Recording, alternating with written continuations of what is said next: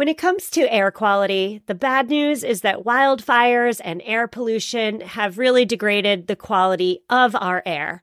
But the good news is that we're all realizing that the quality of our air, and particularly the quality of our indoor air, is really darn important. I'm so excited to tell you about Puro Air because in 30 minutes, this device will remove allergens, dust, smoke, and gases from your room. It uses a stronger type of filter called a HEPA 14, and it filters pollutants at a microscopic level. I keep my Puro Air running upstairs where the bedrooms are all night. I love that it's quiet. Cleaner air just hits different, doesn't it? Check out everything Puro Air has to offer at getpuroair.com.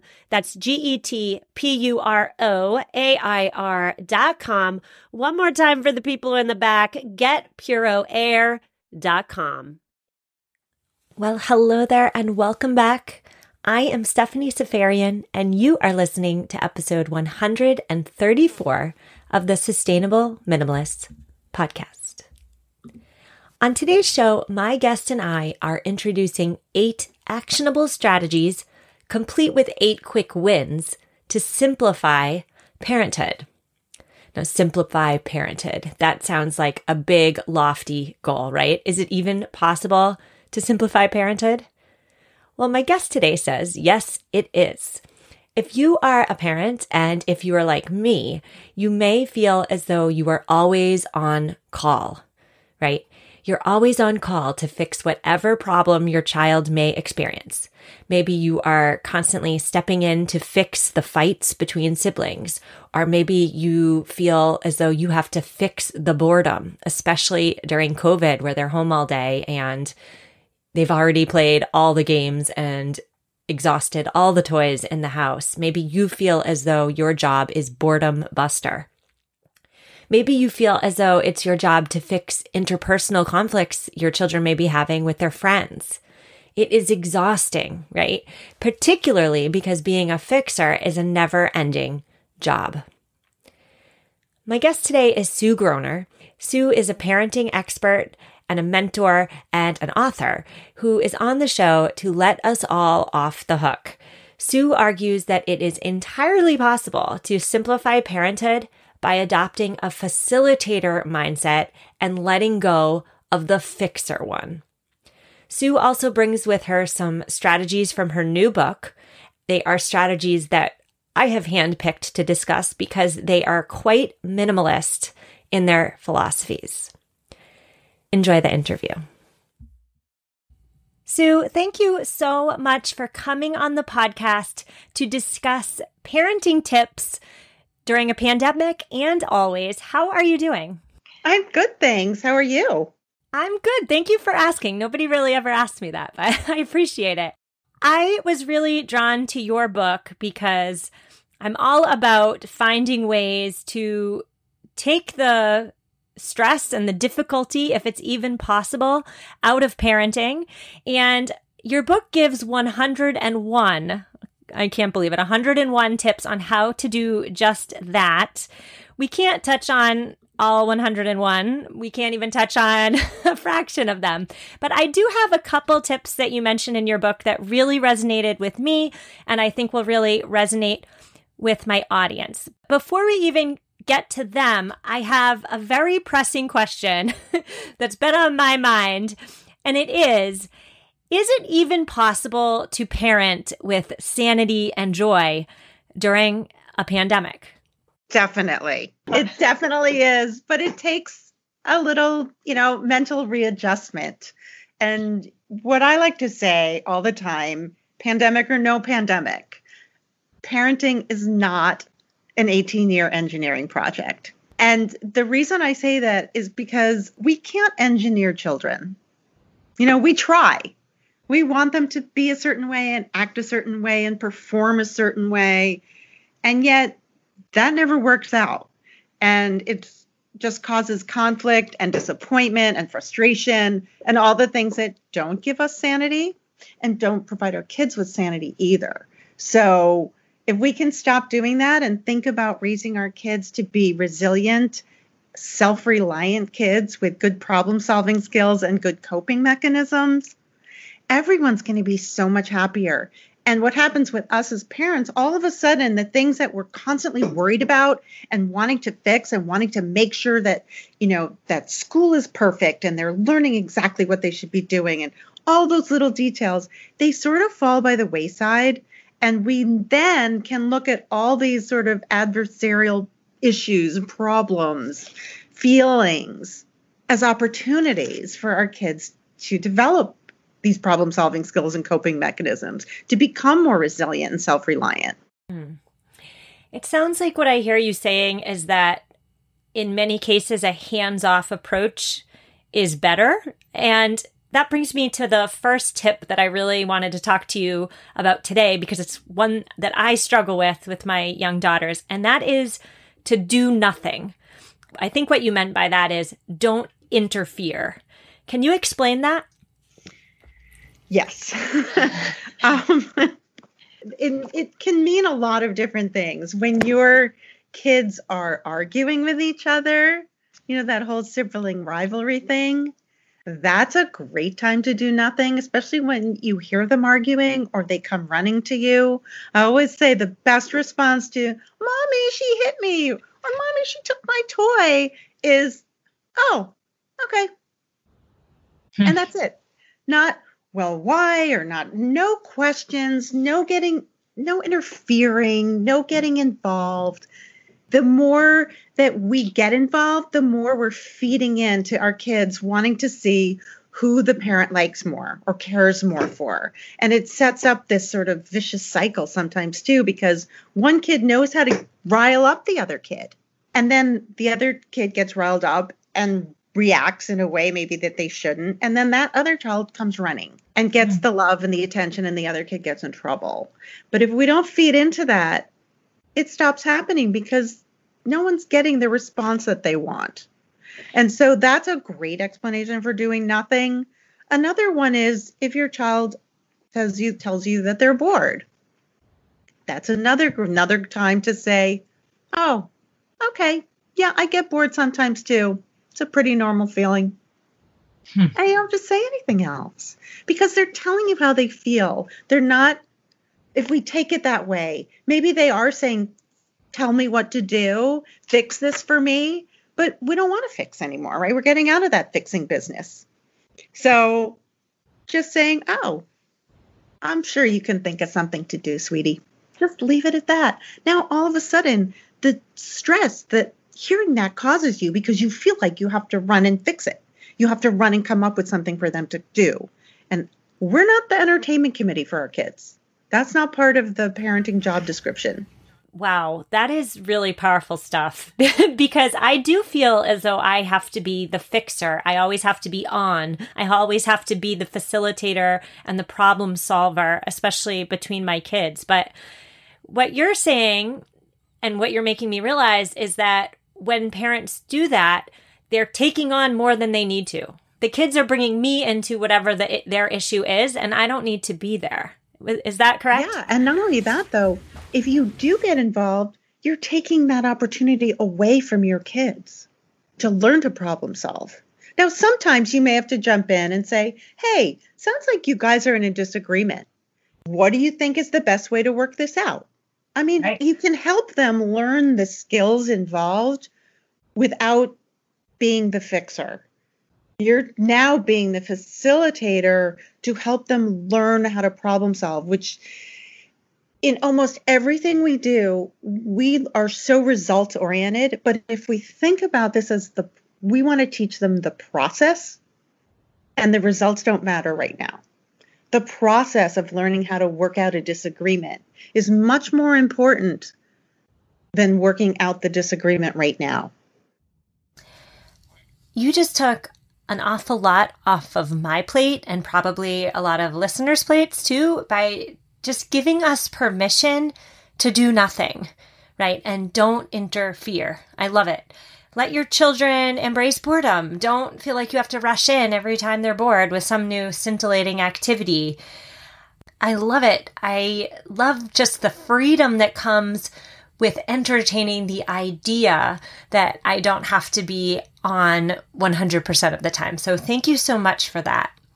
Another strategy you talked about in the book that I want to talk to you about today because it is actually quite a minimalist strategy is you say to pick your battles as a parent. And I'm sure that most of us listening have heard that advice before, but in practice, we may not really know how to put it in practice. So, this is a question I've always wanted to ask a professional, and I'm really happy I have you on the show today so I can ask you.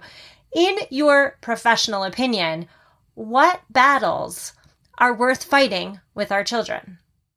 Well, I like to start with the ones that aren't worth fighting for. You know, like I, I kind of hope that the ones that you really want to fight for are going to be far and few between. But we think we need to argue about everything with our kids. And I, I say, ask yourself the question Is my child going to get hurt if they do this? Are th- is there a potential for them to hurt somebody else if they do this? How big a deal is this in the scheme of life, in the scheme of my household? How big a deal is this? Right. And, you know, oftentimes it's like your kid wants to wear something or they want to eat something or they want to watch something or like, I mean, they're usually little things. And, and I'm not saying do it to give in, but think about before you say no or before you want to get into an argument about it why does this really matter to you? You know, and if you give your kids some slack and some room here, you know, everyone's going to just be happier. You know, as long as it's not something that's that you, you know, feel very strongly about. And and what I like to say is I think it's every family should have rules. I'll never say what your rules should be, you have to keep you have to have some rules because kids need to know what they are. And so if the rules are important to you if they're important enough to make a real rule then those are ones that maybe you just you have the battle with. Or you just say to avoid the battle you know what? That's our rule remember? We have a rule about that. What's the rule? And have them repeat it back to you. And then you don't have to talk about it anymore it sounds like you're also saying to simplify the rules because if you get intentional with the rules you have surrounding safety and, you know, values, then then all the little the little fights almost fall to the wayside. And I'm thinking about a fight I actually just had with my three year old today. She is going through a phase where she's refusing to wear clothes. And I've been fighting with her about it because, you know, you should wear clothes. But you're right. She, th- this is not a battle that I need to put so much stress and energy into, right? She's not going to get hurt. She's not going anywhere, probably, right? No. why? Can, why does she have to wear clothes? Right? Say to yourself, why do, why do I care so much, you know, that she has to wear clothes? And part of that, I will venture to guess, is that if I let her not wear clothes now, she's not going to learn that it's important to wear clothes in the future. And we don't necessarily think that way, but in the back of our minds are if I don't get my kid to sit nicely at the table right now, or I don't get them to put on shoes all the time or this or that or whatever the things are, they're never going to know it as an adult. And that's 100% not true. So if your daughter's like, say, okay, fine, okay, knock yourself out, sweetie. You know, you know where your clothes are. If you get uncomfortable, if you get cold or hot and you feel like putting on clothes, you know how to put on shorts and a t-shirt. Go ahead, you know, and give. She wants control. Mm-hmm. This has so much to do with control, probably more than not wanting to wear clothes or wearing clothes. She just knows this is something she can battle with you about. I know you have adult children, so you have the knowledge and the experience to answer this. But as a mom with two young children, I worry that giving her that control is going to just set myself up for bigger battles in the future. Is that incorrect thinking on my part? Well, in my experience and what I believe to be true is that if you allow your kids to have control over things that aren't going to hurt them and aren't going to hurt others, they're not going to need to take on the other control. They're not going to need to say at a certain point, oh, yeah, well, watch this. Huh. You know, okay. I think that if they feel that you respect them and their independence. To an you know every age has its own level of independence their own level of thinking about things. But the more that you can allow your kids to make good decisions on their own and even some bad ones like i think bad decisions are amazing because that's how you learn you know within the confines of of safety and and values. Hmm. I'd love to switch gear and talk about another tip that you mentioned in the book, which also just happens to be a tip that minimalists swear by, and it is to not overindulge. What is the problem with overindulging our children? Well, I think on the one hand, you know, you you set up this sort of entitlement thing and I will say that's the one thing I really don't like in kids is entitled kids, you know, like mm-hmm. just having these unreasonable expectations that they're going to get whatever they want. And, you know, if you start giving them, you know, a hundred gifts on their fourth birthday, they want a hundred gifts on their fifth, then their sixth and their seventh, and so on. Um, indulging with activity, just with everything, even indulging with praise, I think is a problem. Hmm. Tell me more about that. Well, I think that, you know, when we are constantly telling our kids how great they are, how beautiful they are, how talented they are, it sets up a situation for them where they no longer have any internal motivation really. Like the motivation to do well and to look good is to get ex- external praise right? What we mm-hmm. want is for our kids to look in the mirror and go you know what? I'm awesome. To make a piece of art and feel good about it or not good about it which is also okay you know? But every time you see your child's piece of a piece of art whether it's amazing or crappy, our tendency to say, well, you're the best artist, right? I mean, mm-hmm. that's just like what we want to do. And yet, to me, that's incredibly dismissive because you're just saying, oh, that's great, and go away, right? But instead, if we say, wow, tell me about that. Now we're like, want to engage with them. We want to know more about it. We're not saying it's good or bad or beautiful or ugly or anything. We're not giving any judgment. We're hmm. just asking to just tell me about it. I want to know more about this. I want to know why you picked those colors. That's the coolest shape. I've never seen a shape like that. What do you think you would what do you think that shape would be called if you could make up a name for that? Right? I mean, there's so many ways to engage your child without having to say you're amazing. Okay, this conversation is so enlightening. I feel like I'm doing everything wrong. I'm not judgmental. There is no judgment. This is just a little learning. And listen, what you're doing and what most of us have done and do as especially as mothers is to do that because we want our kids to feel good. This is counterintuitive and that's why I think that my book is good is because it's so easy to read. You know, that literally like you pick it up, read one tip, put it down. You know, like it or don't like it. If you like it, try it. You know, work through that. I loved that your book was so easy to read because a lot of times I feel as though parenting advice can become and feel heavy, but this was light and it gave instant wins every time you finished a tip. So to anybody listening who wants to delve deeper in what we're talking about today, definitely check out the book. I will link to it in the show notes. But I need to talk to you about family dinners because you mentioned them in the book. And this is another tip that parents know is important, right? We've heard it before family dinners, you should have them. But why?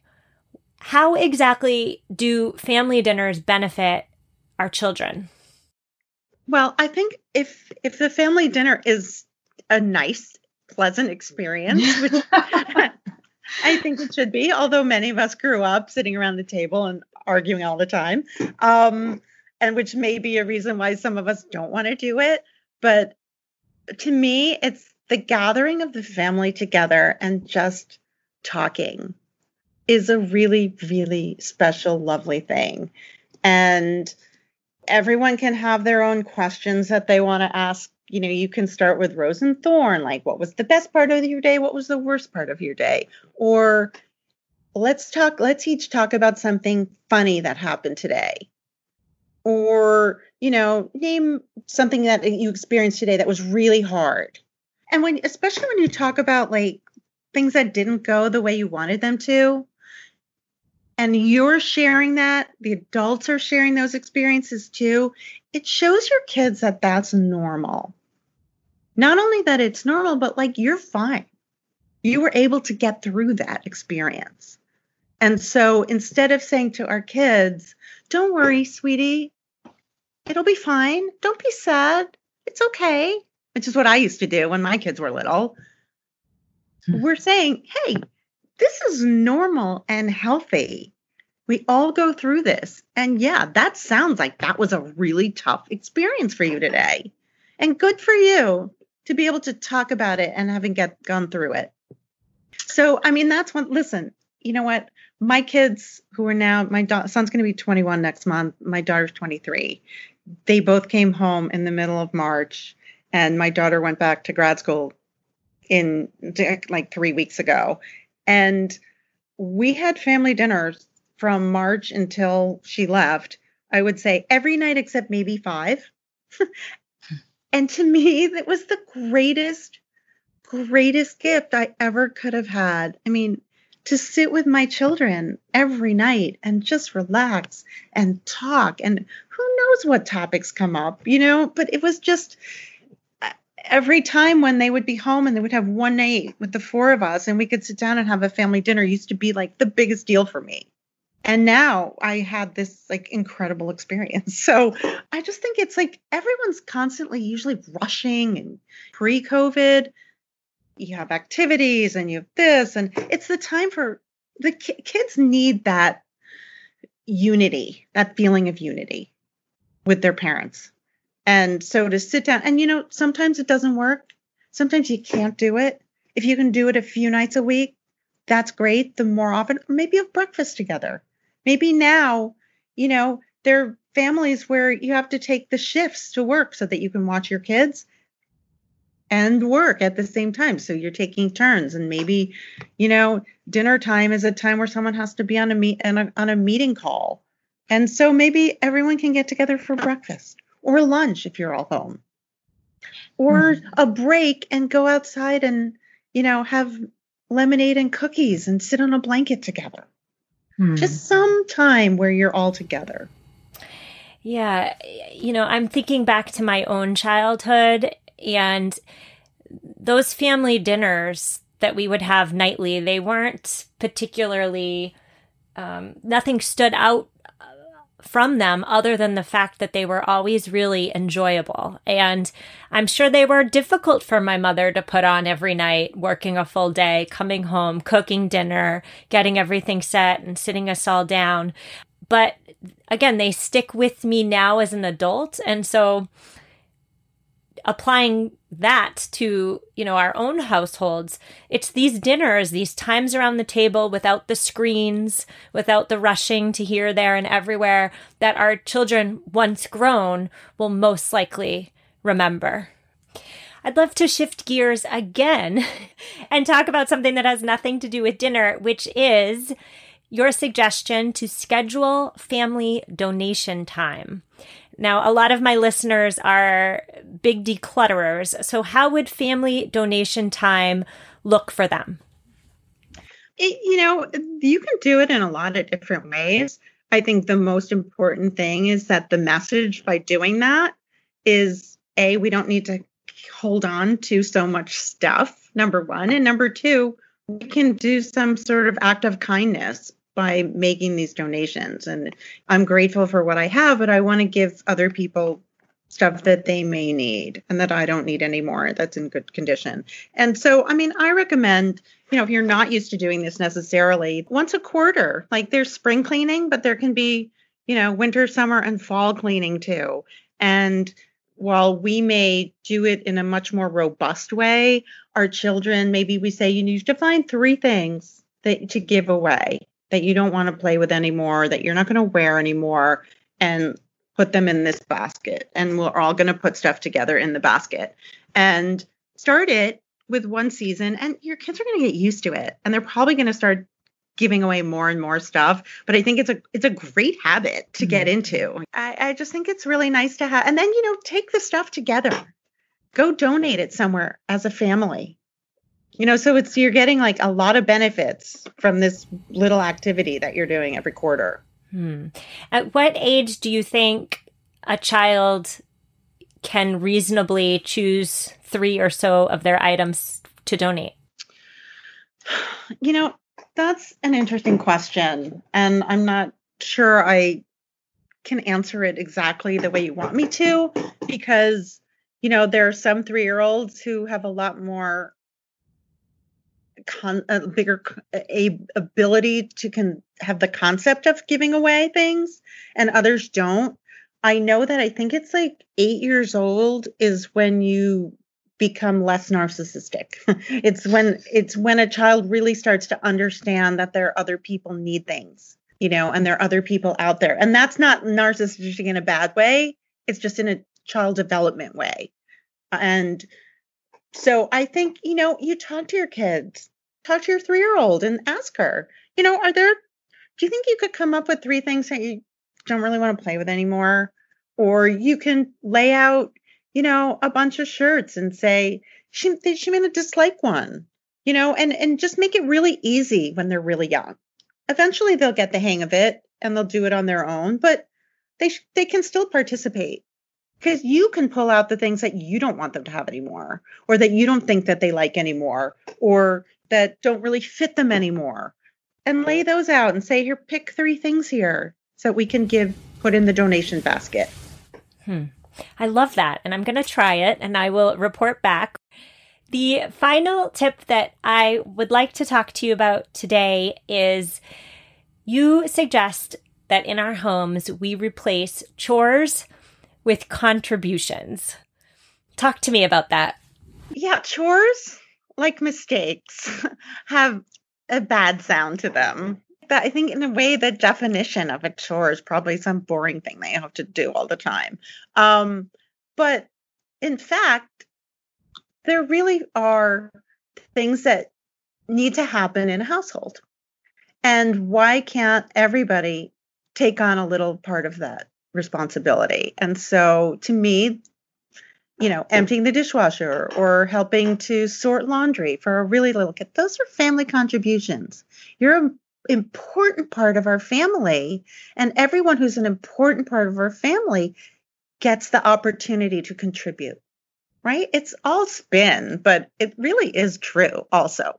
And having the opportunity to contribute as an important member of our family is different than you have to do these chores. That's just it's neg it's taking a negative and making it a positive. Do you suggest giving an allowance for contributions? No. If you're part of the family, you're expected to make family contributions. If you can do those family contributions, then you're probably old enough to learn about an allowance. But to me, an allowance is teaching about spending and saving and donating you know, it's a teaching about money and the value of money and the value of making decisions about do I want this? How important is it to me? How many weeks do I have to wait for this? Maybe I want this stupid little thing now. But, you know, the allowance also affords the parent to let their kids make some learn good decisions and learning through it. You know, maybe they'll be like, oh, I wish I hadn't bought that And the mm-hmm. next, and we don't need to say, well, you know, I told you that, you know, if you spent that, you weren't going to be able to get this. And instead, it's like, okay, you know what? This is, again, we go back to the process, right? Mm. The process of learning about money to wait, you know, the joy of waiting for something. If you have, if you get everything all the time right away, you don't get the joy of getting that thing that you were looking forward to for so long, right? Mm. It's that much more special, that anticipation. It's the same with if we don't allow our children to feel frustrated, they don't get the joy of, of success, right? They don't get the joy of accomplishment. And so I think they're really, really, I think they need to be separate. I don't think our kids should be paid to do chores or the family contributions. That's just you're a member of our family and you're important. And so we want to make you important here. Yeah. I think that's an excellent place to leave it. I want to thank you so much for coming on the show. But before we say goodbye, please tell my listeners where they can find your book. My book is in pre order on Amazon right now. Um, and the book is Parenting with Sanity and Joy 101 Simple Strategies. And you can also go on, if you want to see a little bit more about the book, on my website, which is theparentingmentor.com. There's the My Book section, and you can find out more about me on that site as well. And also follow me on Instagram, which is at the Parenting Mentor for, you know, more tips like this. Sue, this really was an enlightening conversation and your book was also similarly enlightening. Thank you so much for taking the time to come on the show. And I wish you the best of luck with your second book. Thank you so much. Well, there you have it. I so hope you enjoyed that interview with Sue Groner over at the Parenting Mentor. I have gone ahead and linked to Sue's website, as well as a link to pre order her new book if you are interested in this week's show notes. The show notes, you can find them at mamaminimalist.com forward slash 134. That's M A M A minimalist.com forward slash 134. Now, really quick, before we go, a little story. I had ordered something online and it did not show up. So I had to call the company and complain. And the experience once I solved the problem with the customer service person and hung up and got the email to rate my service, the experience taught me that you and I likely only rate experiences, right? We only go out of our way to do that when the experience is bad in very small situations, we might go out of our way to rate an experience when it is exemplary. But by and large, most of us are way too busy and have way too much stuff on our plates to rate really good experiences or meh experiences. It's only the really bad experiences or sometimes the really, really, really great ones. Now, where on earth am I going with this? Where I'm going with this is that I need your help in order to grow this show, it needs your reviews. It also needs you to spread the word via telling your friends. I'm asking you to do something free for me, please, from the bottom of my heart. If you listen on Apple Podcasts, please go to your app, click the library tab, make sure you are subscribed to this show, and then on the library tab, Scroll all the way down to the bottom past all my previous episodes, and you will see five stars. Please click on the stars that you think this show is worthy of. And if you are so inclined, if you have 30 seconds, please type a little note in the note bar. I appreciate it. If you don't have Apple Podcasts, I still want to hear from you. If you listen on Stitcher, maybe you leave a review there. If you are on social media, perhaps you consider tagging me in a post or a story. And if you're not on social media, you don't listen on Apple or Stitcher, perhaps you simply tell a friend about this show. Thank you so much from the bottom of my heart for taking those 30 seconds to help spread the sustainable minimalist love. I will see you next week. Have an amazing week. Stay home, stay healthy, and take care, my friends.